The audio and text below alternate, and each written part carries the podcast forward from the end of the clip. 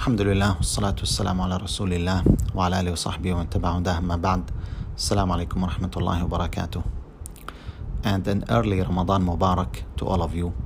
May Allah Azza wa Jal accept our deeds and accept our siyam and our qiyam. It's definitely a different experience this year. Yet, just because it is different doesn't mean that we cannot think of the blessings of Allah Azza wa Jal. We cannot think of the positive things that we could draw from this new experience. The true believer always looks for the blessings of Allah Azza wa Jal, even in simple things. When Allah Azza wa Jal asked Musa alayhi salam in Surah Taha, وَمَا تِلْكَ بِيَمِينِكَ يَا مُوسَى Oh Musa, what is that in your right hand?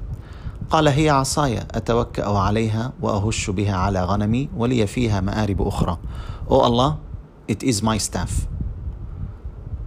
But he didn't stop there. He mentioned all the useful things that he does with his staff. For anyone else, he would say, Oh, it's just a stick.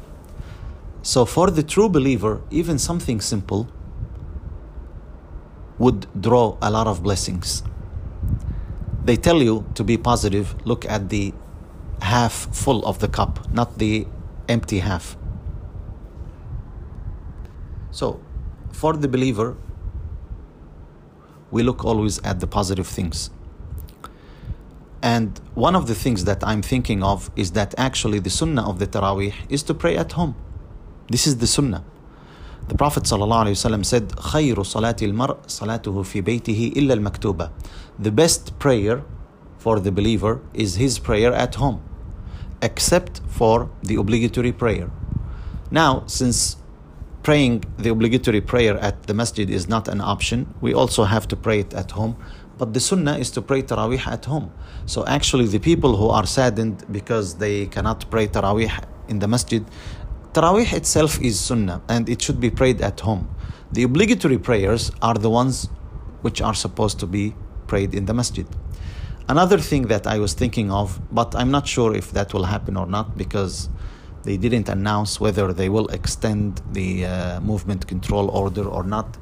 Uh, every year, when you want to pay zakat zakatul fitr, you go to the um, agency and you have someone who asks you to repeat certain words and then certain dua and then after that you sign and subhanallah all that is not from the sunnah of the prophet sallallahu uh, yes you can have a receipt that's definitely a good thing to have a confirmation but to say the dua and to shake his hand and all that is not from the sunnah. So why do we add something that is not from the sunnah? So i was thinking maybe this is time now to implement the sunnah and just give zakatul fitr directly so i'm not sure if that will happen or not either way whatever allah azza wa jal decrees for us we always need to look at the positive things because there is no pure evil and no pure good here in this dunya. That will be in the hereafter, in Jannah and in hellfire. So may Allah Azza wa Jal accept from us our siyam and our qiyam and our dua and all our ibadat. Assalamu alaikum wa rahmatullahi wa barakatuh.